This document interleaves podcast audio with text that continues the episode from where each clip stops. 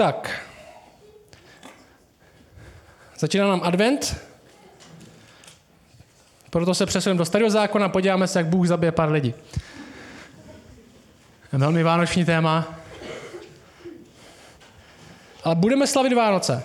Jo, advent úplně nehrotíme, ale budeme slavit Vánoce. Takže 24. vychází na, na neděli tenhle rok. Budeme tady normálně 9.30, 24. v neděli.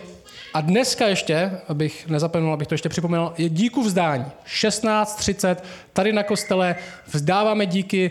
Není tady žádný extra program, jestli jste na kostele už nějaký rok, víte, že úplně nehrotíme programy a agendy, většinou Uh, jsme rádi, že se sejdeme spolu a je tam jídlo, nějaký pití a to nám většinou stačí. Takže 16.30 dneska na kostele žádný velkolepý program, ale hodně jídla, pití, kamarádi, diskuze. Tak, jdem na text. První Samuelova, pátá kapitola. Já jsem minule mluvil trochu o Naganu, o tom, jak jsme vyhráli v hokeji. Dneska se k tomu hokeji trochu vrátím. Jo? Ne proto, že bych byl nějaký extra velký fanoušek hokeje, ale hokej, hokej je náš asi nejlepší národní sport, že? Až po pití piva na druhém místě. V pivu jsme nejlepší, ale v hokeji jsme taky dobří. Takže hokej. Zeptám se vás na jeden kvíz. Myslím, že Peťa možná bude vidět, možná nějaký fanoušek hokeje tady možná bude vidět. Co se stalo, jo, kvíz pro vás, co se stalo v roce 2005, když jsme vyhráli mistrovství světa v hokeji? Ví to někdo? Co se stalo Možná líp řečeno, co se stalo potom, co jsme vyhráli mistrovství světa v hokeji v roce 2005? Co, party? To je dobrá odpověď, ale neúplná. Když Češi, to je taková tradice, která se hodně dlouho už nedělala, protože jsme dlouho nevyhráli, ale taková tradice, když vyhráme mistrovství světa v hokeji, tak co hokejisti udělají je, že přiletí do Prahy, nasednou do autobusu a jedou na oslavnou tour. Že jdou po Praze, sednou si na střechu většinou, že sednou si na střechu, oslavují a lidi na stranou jako jo, jste dobří. A v roce 2005 se stala jedna zajímavá věc. Oslavovali to, že měli ten pohár, vyhráli jsme mistrovství světa a jak byli v náladě, řekněme, tak jim ten pohár spadl z toho autobusu dolů. To se stalo. A tohle je rozhovor s Martinem Ručinským v Mladé frontě. A ten, ten říká následující. A začíná ten, tohle v Mladé frontě a začíná ten článek takhle. Po vyčerpávajícím šampionátu podstupují hokejisté namáhavé oslavy mistrovského titulu. Namá, na, jo, slavit není jenom tak.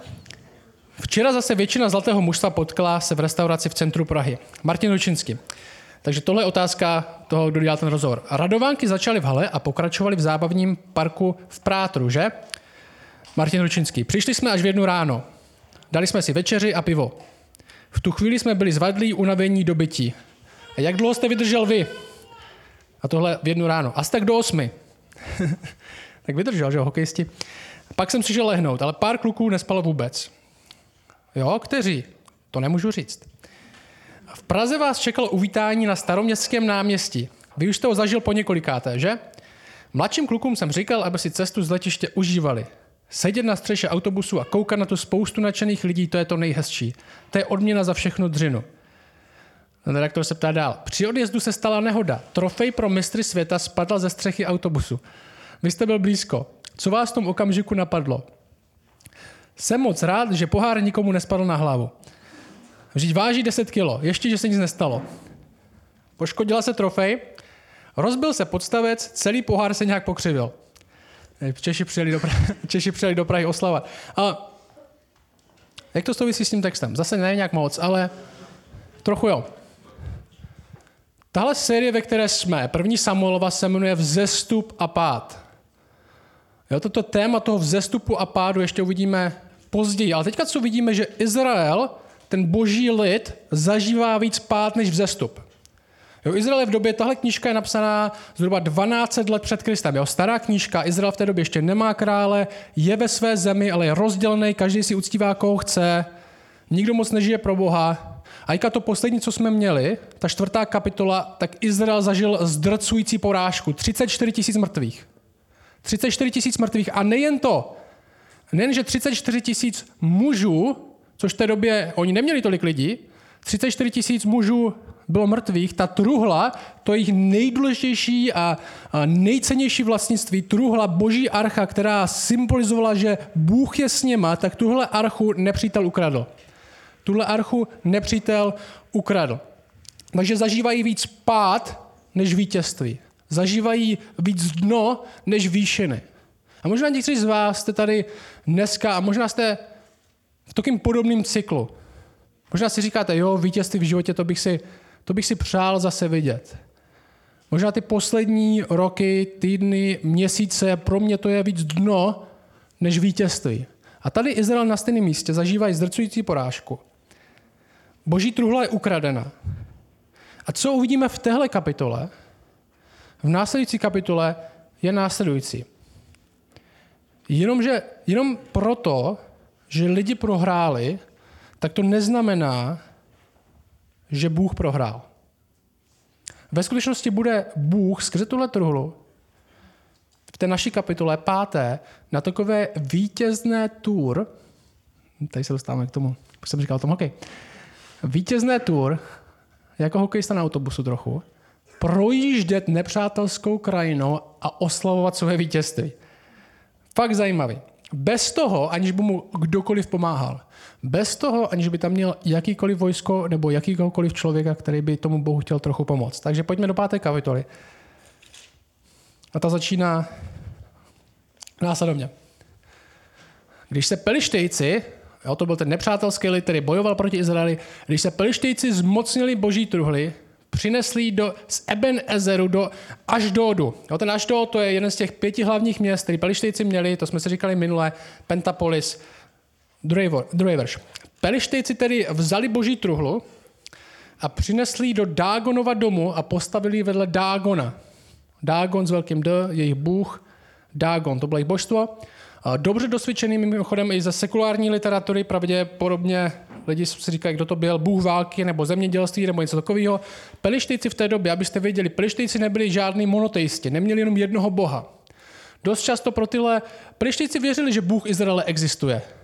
Bůh Izraele existuje, ale není jim tak nápomocný jako ten Dágon, protože my potřebujeme hlavně válčit a uh, sít pšenici. My nepotřebujeme vysvobozovat z Egypta. Tohle, to izraelský Bůh dokáže dobře, ale ten náš Bůh je zase dobrý na něco jiného. Ten náš Bůh je prospěšnější pro nás. A možná si řekneme, nějaký chrám, socha nějakého boha, že jo, oni tam přinesou tu, tr- tu truhlu do o, Dágonova domu, postaví vedle té sochy. Možná si říkáme, jsou blbci. To je primitivní kultura, že jo, primitivní kultura. Uctívají tam nějakou sochu. Dágon neexistuje.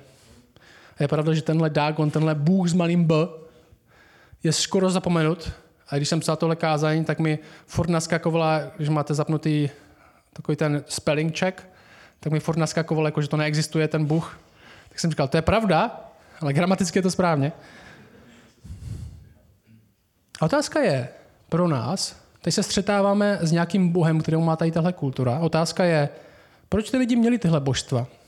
Proč uctívali nějakého Dágona? Protože byli hloupí a my jsme teďka chytří, protože to nemáme?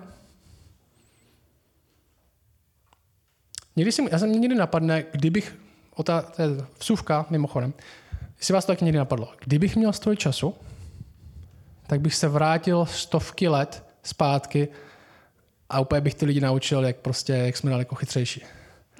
Přemýšleli jste někdy, že byste se vrátili třeba do 14. století a řekli, tady tohle tady vybuduju, tady tohle vám řeknu. Já jsem se tím přemýšlel a ve skutečnosti jsem si říkal, že bych neměl žádný dopad. Kdybych se vrátil zpátky třeba o 200 let. Já bych za nima přišel a řekl bych, vy tady posíláte hulby poštou, nebo tady borec běhá s dopisem, my máme telefon s foťákem. Ani by se mě zeptali, a jak to funguje? Já bych řekl, no, nějak se to připojuje na nějakou věž. nějak to ve vzduchu lítá ten signál, nevím. A nějak to funguje. Když my máme elektriku, tak dobře, jak ji vyrobíš? Hmm, vím, že se zapojí do zásuvky kabel, ale úplně, jak by, kdyby se mi zvali, jestli jsi z budoucnosti, tak nám řekni, kdo bude další král.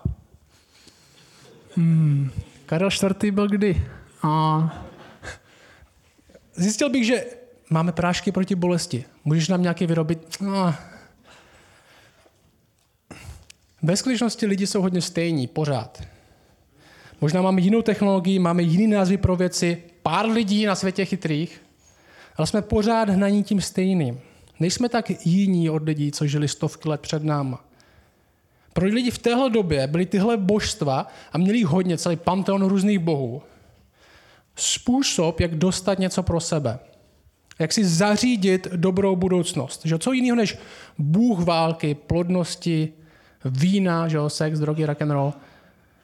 Válka, zemědělství, láska, plodnost. Když přinesu tady něco tomuhle bohu, tak za odměnu něco dostanu. Víc pšenice, víc dětí, větší výhru, větší území, vlastně velmi pragmaticky založený. Že já dám něco, ty mi dáš něco na zpátek. A stejně tak fungujeme dnes. My si můžeme číst o Řecku nebo o Římu, jak tam uctívají panteon bohů a klaní se před nějakou sochou, nebo tady máme ty pelištejce, který mají sochu Dágona a mají jeho chrám a myslíme si, že jsme strašně dál. A my fungujeme úplně stejně. Akorát možná jsme technologicky dál, používáme jiný jména, ale jsme na tom úplně stejně. Na oltář vítězství, na oltář sexu, významu, slávy jsme ochotni obětovat možná ještě víc než oni. Už, to, už tomu neříkáme Dagon, ale říkáme tomu ambice, seberealizace, kariéra, a jsme schopni tomu obětovat jak sebe, tak peníze, tak věci, tak naše děti, cokoliv, abychom to dostali. A v křesťanství se děje něco jiného. V křesťanství se děje něco jiného. Bůh nechce, Bůh nechce tvoje věci. Bůh dokonce nechce ani tvoji práci, ale Bůh chce tebe. A to je velmi rozdílný. Vždycky v křesťanství a v židovství to stejný. Srdce první, potom všechno ostatní. Srdce první, potom všechno ostatní. Naše věci následují, naše práce následuje, ale následuje první srdce, který patří Bohu. To, co děláme navenek, Bible říká, je odrazem toho, co máme uvnitř. To, co děláme navenek, je odrazem toho, co máme uvnitř. Chrám Dágona, který tady je, na pelištejském území, je odrazem srdce lidí. My tohle chceme a tenhle Bůh nám tohle dá. Nic, nic tak zastaralo se tady neděje. My akorát máme jiný názvy, jiné technologie. A pelištějci vezmou tu boží truhlu, dají do chrámu Dágona, vedle něj, pravděpodobně do pozice, že Bůh Izrael, Izrael se teďka podřizuje tomu našemu Bohu. Ten náš Bůh je nejlepší ze všech a truhla teďka bude stát vedle ní, jo, náš Bůh je velký. Verš 3. Když až do Dané Příštího dne časně vstali. Hle, Dágon ležel tváří k zemi před hospodinovou truhlou. Vzali Dágona a vrátili ho na jeho místo.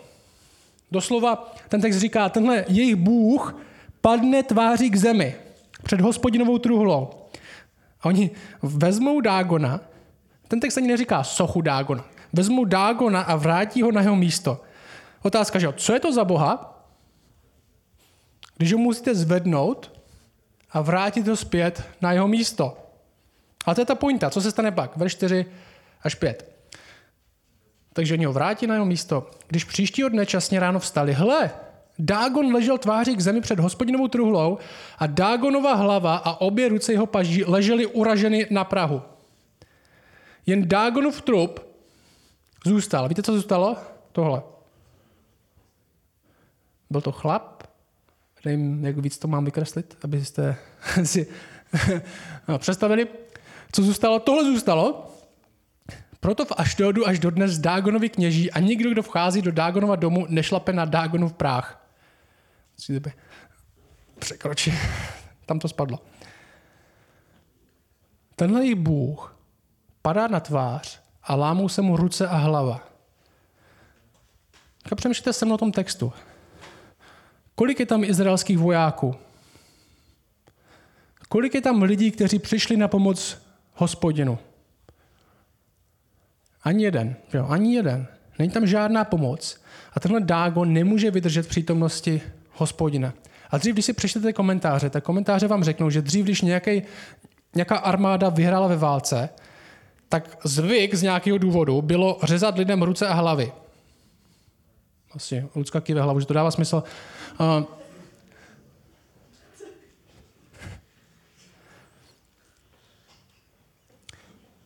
Je to divný, ale ten kontrast tady je to, že neměl Dagon hlavu a ruce, byl znak toho, že prohrál ve válce. Je divný kontrast, protože ty lidi prohráli, ztratili 34 tisíc lidí, drtivá porážka. Ten text dokonce říká, Izrael zažil hroznou, velkou, otřesnou porážku. Ale nebylo to tak, že Bůh prohrál. Ve skutečnosti Bůh vyhrává. A než dojdeme na tu druhou půlku textu, tak chci, aby jsme se zamysleli nad tímhle. Plištejci byli politejsti, věřili ve více bohů, mysleli si, že hospodin je nějaký malý bůh s malým b, ale oni měli boha, který fungoval pro ně. Možná si myslíme, že jsou hloupí, ale ve skutečnosti nejsme daleko od nich. Poslouchej teďka tohle. Stejně jako oni, i my dnes máme bohy s malým b. Bible tomu říká, že máme modly. Modla je falešný bůh, ke kterému přicházíme a od které doufáme, že nám naplní naše sny že nám splní naše přání, že dojdeme radosti, pokoje, když tady tam, téhle věci budeme něco obětovat, když budeme věnovat čas, energii a nám dává dobrou budoucnost.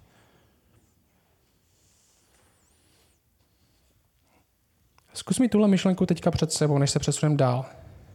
Kdyby tvoje hlava, kdyby tvoje hlava a srdce bylo chrám, jo?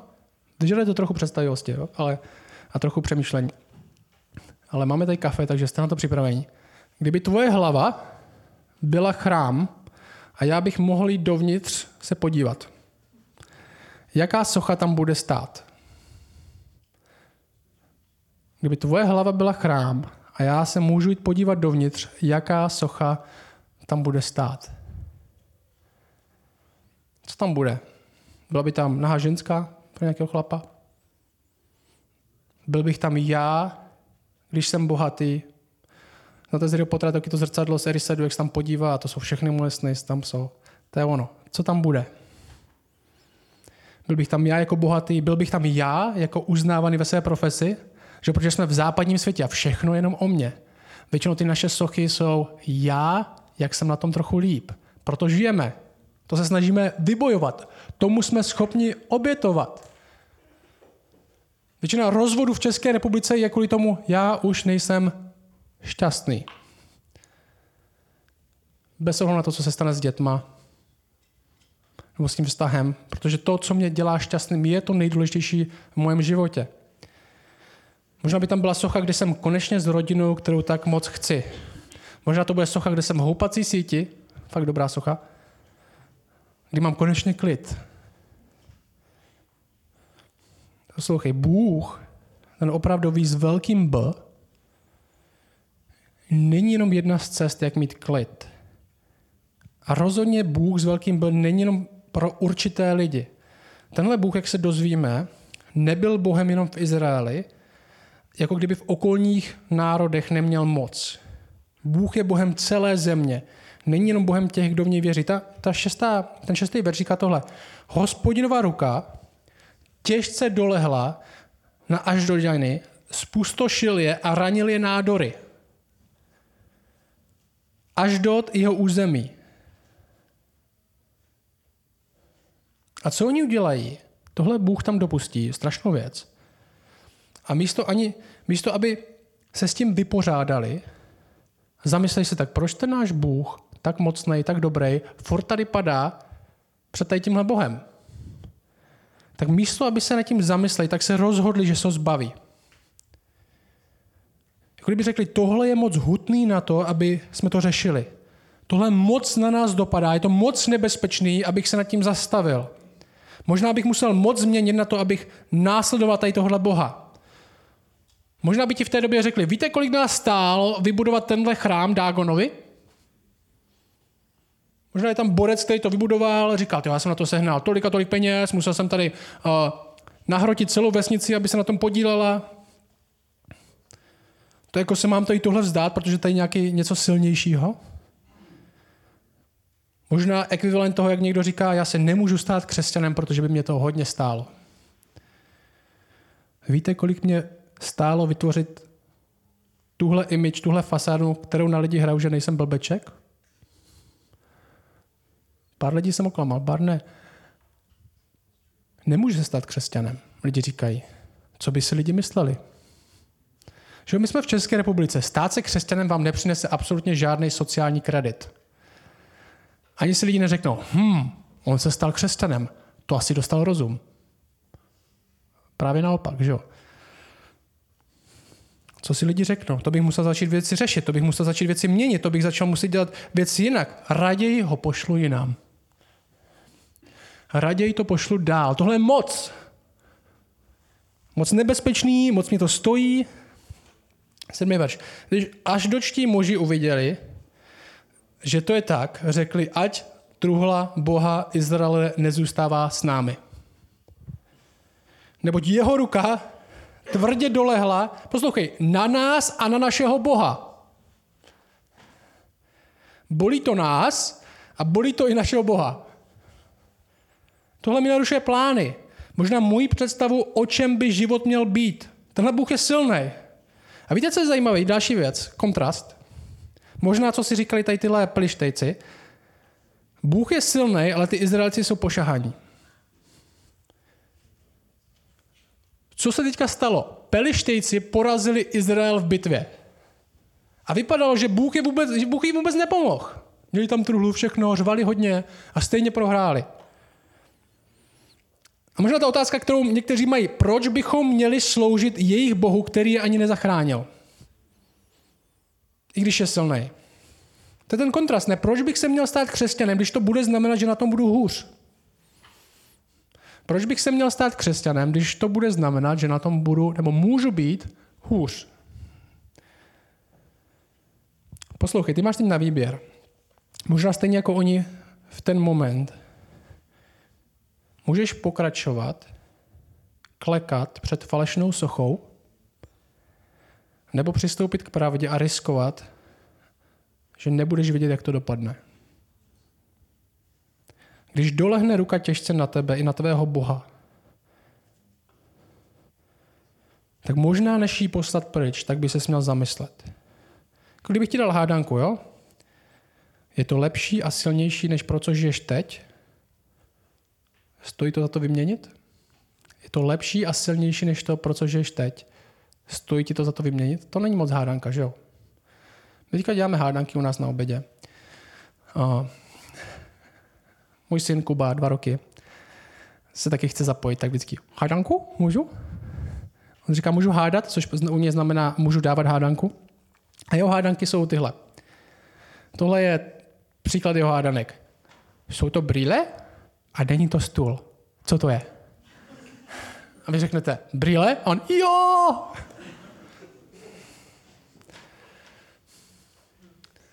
Ale tohle je podobná složitost té hádanky, kterou tady dostali plištejci. Je to lepší jak ty, je to silnější než tvůj Bůh. Stojí to za to? A to říkáme lidem, kteří nejsou věřící taky. Tenhle Bůh v křesťanství je, je pro něj lepší, život pro něj je smysluplnější, přináší větší naplnění, větší klid, lepší než kariéra, pro kterou žiješ teď, nebo a, a, nějaká představa klidu, pro kterou žiješ teď. Je to lepší, protože a, ah, to je moc těžká hádanka. Poslali posly, verš 8, poslali posly, schromáždili k sobě všechna pelištická knížata, takže Bůh tady tohle dělá, je silnější než my, museli jsme zvednout Boha, pak, ho, pak mu usekl všechny ruce a hlavu. Musíme dát dohromady vedoucí, aby jsme se nad tím zamysleli. Co máme udělat s truhlou Boha Izraele? Odpověděli, ať je truhla Boha Izraele přenesená do Gatu, další město. Tak přenesli Boha Izraele do Gatu. No možná nějaká náhoda, že jo, možná v Aždodu to by to stejně vypuklo ten mor, nebo co tam vypuklo. Uh, možná tam byl orkán, tak to sfouklo tu sochu, tak to dáme do jiného města. Tohle je město Goliáše, který uvidíme za pár kapitol, který ho David trefí prakem, dají ho do Gatu. Verš 9. Verš 9 až 12. Potom, co ji přenesli, se stalo, že hospodinová ruka dopadla na město a způsobila hrozně velký zmatek. Znovu, tohle, tady není žádná armáda. Armáda prohrála na celé čáře. Tady jede jenom hospod, tady jde kus nábytku. A hospodin tam poráží své nepřátele sám, nikoho k tomu nepotřebuje. Velký zmatek ranil muže tohoto města od nejmenšího do největší a vyrazili se jim nádory. Jo, nějaký pupinky nebo něco, nádory, možná komentátoři se hádají, co to přesně bylo. Tak poslali boží truhlu do Ekronu, dalšího města. Stalo se, že když přišla boží truhla do Ekronu, Ekroňané volali. Přinesli k nám truhlu Boha Izraela, aby usmrtili nás i náš lid. Nikoho nenapadne, no možná. Jsme se měli zamyslet nad tím Bohem Izraele.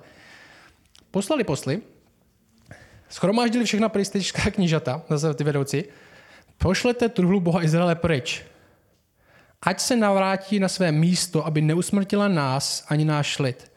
Neboť v celém městě byl smrtelný zmatek, boží ruka tam dolehla velmi těžce. Ti muži, kteří nezemřeli, byli raněni nádory, takže volání města o pomoc vystupovalo až k nebesům. To je pátá kapitola. Veselý advent. Co tady máme a proč to tady máme? To je otázka. Jestli tahle pasáž je o něčem, tak o tomhle.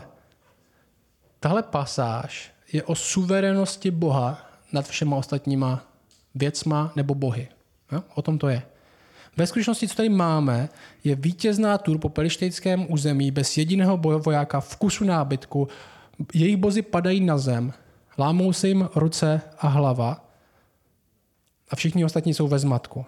Tenhle text je o tomhle, že Bůh nepotřebuje žádnou pomoc. Bůh nepotřebuje žádnou pomoc.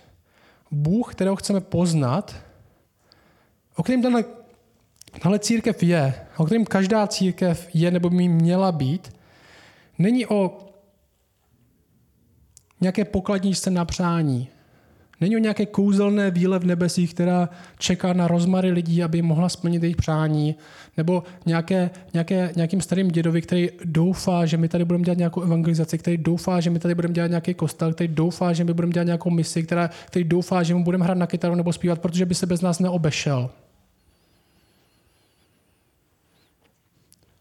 Bůh, kterého chceme znát, tohle zkus si zapamatuješ, když píšeš poznámky, tak tohle si napiš. Bůh, kterého chceme znát, není jenom cesta k něčemu jinému. Bůh, kterého chceme znát, není jenom prostředek, aby jsme získali něco jiného. Tomu se říká modla. Bůh je tak velký, tak dobrý, že je koncem sám v sobě. Protože nikdo není lepší než on, nic není lepší než on. Tenhle text je o tom, abychom viděli více Boha pro to, kdo je. Okay?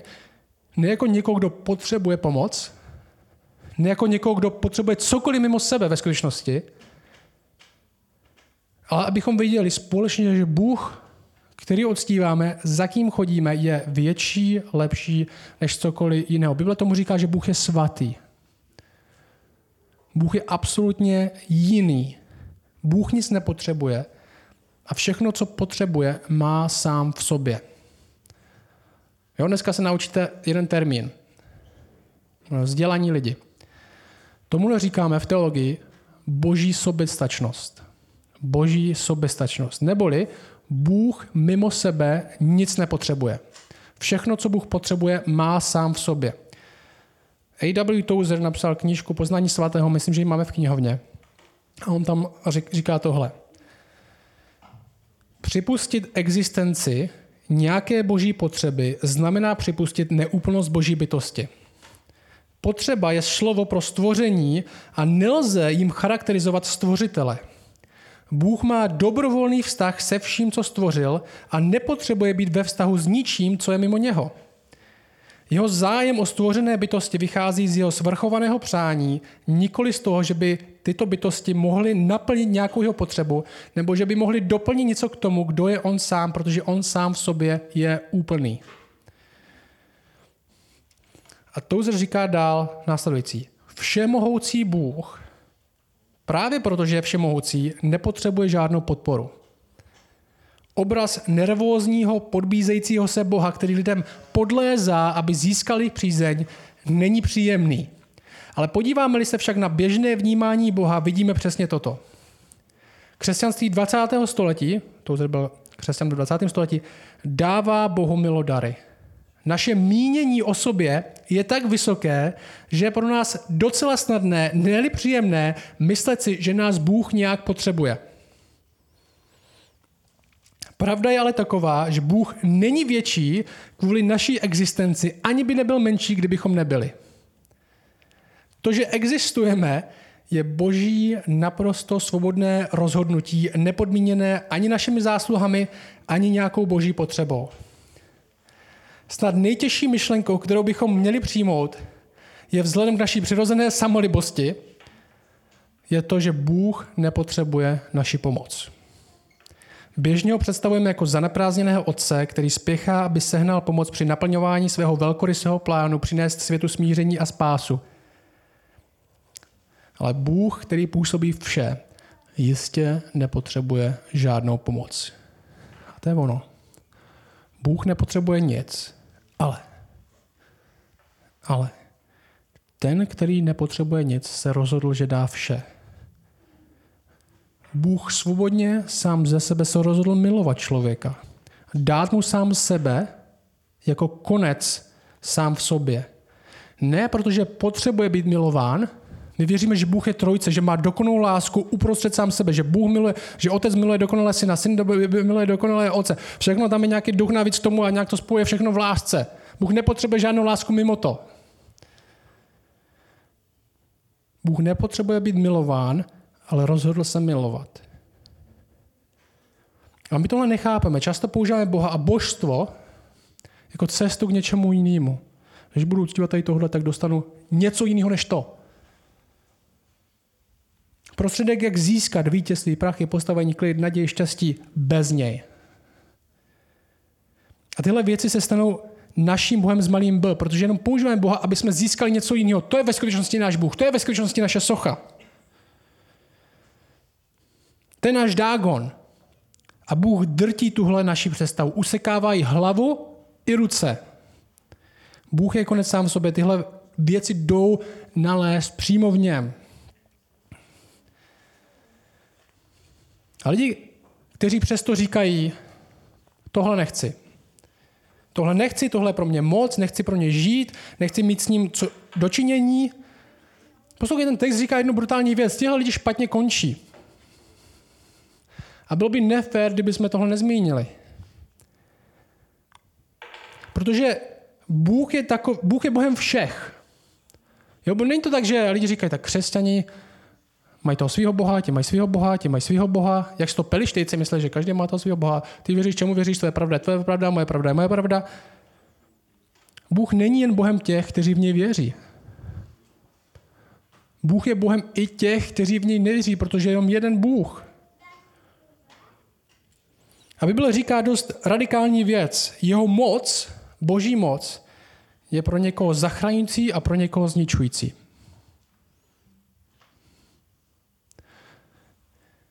Tak to prostě je. Tohle v tom textu jasně je. Nevím, jak můžeme číst tenhle text jinak.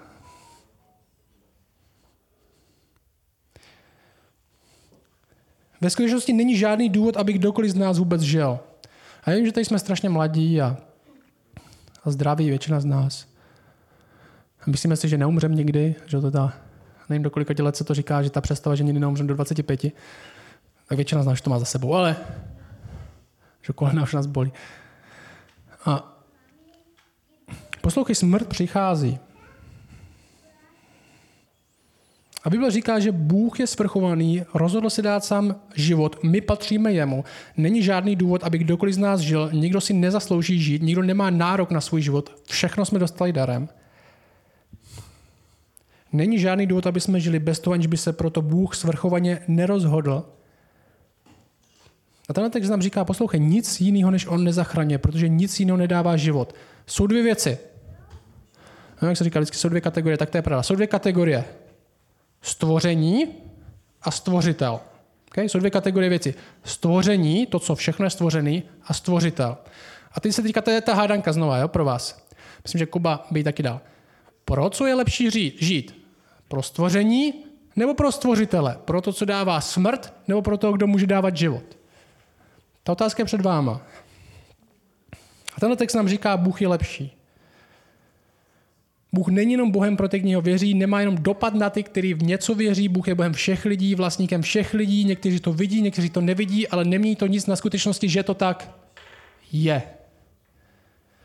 Řeknu vám poslední pár myšlenek, vám můžeme společně přemýšlet. Proč je Bůh lepší? Bůh je lepší, protože je stvořitelné stvoření.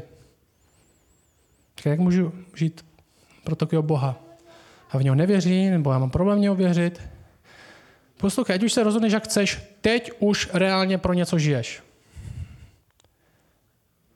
Ten text je zajímavý v tom, museli si Dagona znovu postavit sami. Protože si ho taky sami vytvořili. Stejně tak my. Žít pro něco jiného než pro Boha je žít pro iluzi. Protože ten smysl si musíme vymyslet sami. Jestli nejsi věřící, tak objektivně žiješ pro svoji vlastní iluzi. Říkáš, život je o tomhle. Jak to víš? Kdo ti to řekl? Musel jsi to sám vymyslet, abys pro něco mohl žít. Žít pro něco menšího než pro Boha je nelogický život. Jak to? Protože nelogicky žít pro něco méně dobrého, když můžeš žít pro něco lepšího. Bůh je lepší, protože je stvořitel, stvořitelné stvoření. Další věc. Bůh je lepší, protože nabízí pravdu, ne lež. Žít pro Boha je životem v pravdě. Protože ten, který život stvořil, nám zároveň říká, o čem život je. Všechny další věci nám slibují, o čem by náš život měl být, ale to není pravda, v tom je smrt a zkáza. Bůh je lepší, protože nabízí skutečné řešení. Poslouchej, tvůj problém jako člověka není, že nejsi dostatečně úspěšný a mohl bys být víc. Tvůj problém jako člověka není, že nejsi dostatečně přijatý od ostatních lidí a mohl bys být víc. Tvůj problém jako člověka není, že, nemáš, že máš nedostatek peněz a měl bys mít víc. Náš problém není v nedostatku pšenice nebo území, náš problém je v našem srdci. Náš problém je, že náš život měl být o něm, Bible říká, ale my jsme ho vyměnili za tohle. A Bible říká, že stojíme viní před spravedlivým a svatým Bohem a marníme svůj život. A marníme svůj život. A co Bůh dělá, je, že nedává jenom pár věcí, kdyby jsme mohli zalepit tu naši touhu po radosti, tu naši touhu po klidu, tu naši touhu míru, která se zdá tak daleko, ale dává nám sám sebe. Zatímco my žijeme pro podřadné věci a umíráme v podřadných věcech. Bůh je lepší, protože chce srdce, ne naše věci. Všechno ostatní okolo nás, v Šumperku, v České republice, v televizi, v rádiu, na YouTube, je o tomhle. Když mi dáš něco, tak já ti dám něco na oplátku. Křesťanství je to doslova naopak. Bůh první dává sám sebe a to my, že my dáváme něco jemu, jenom reakce na to, co on už udělal první. A poslední věc je tahle. Bůh je lepší, protože se nakonec obětuje za nás, ne my za něj. Bůh je lepší, protože se nakonec obětuje za nás, ne my za něj. Příběh Ježíše Krista, ta série, když se nad tím zamyslíte, vzestup a pád,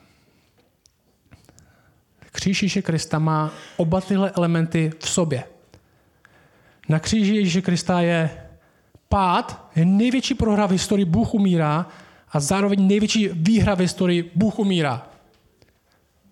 Protože umírá za něco.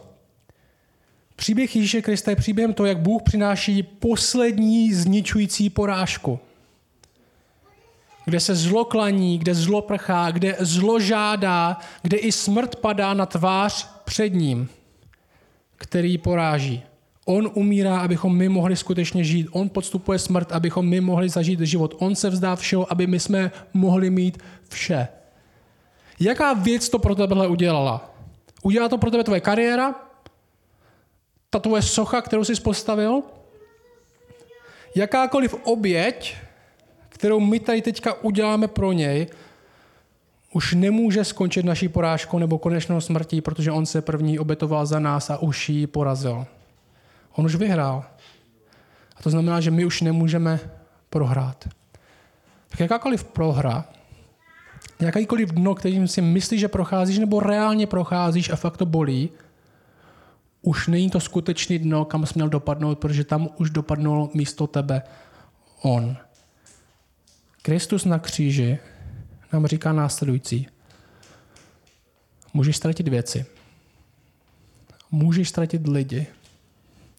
Můžeš ztratit místo. Můžeš ztratit na chvíli i naději, ale poslouchej, nikdy nemůžeš ztratit mě.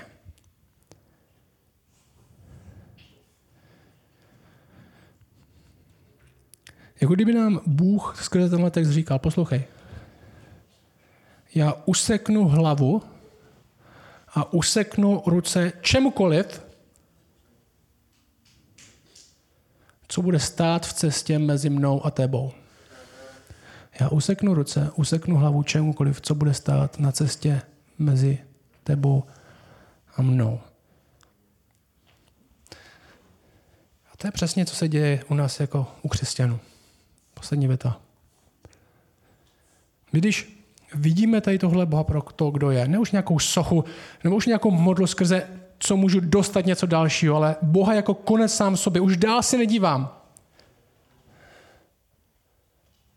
Když uvidíme Krista na kříži a co vydobil, tak všechno ve světle toho, kdo Bůh je, padá a ztrácí ruce, ztrácí hlavu. Protože on je lepší.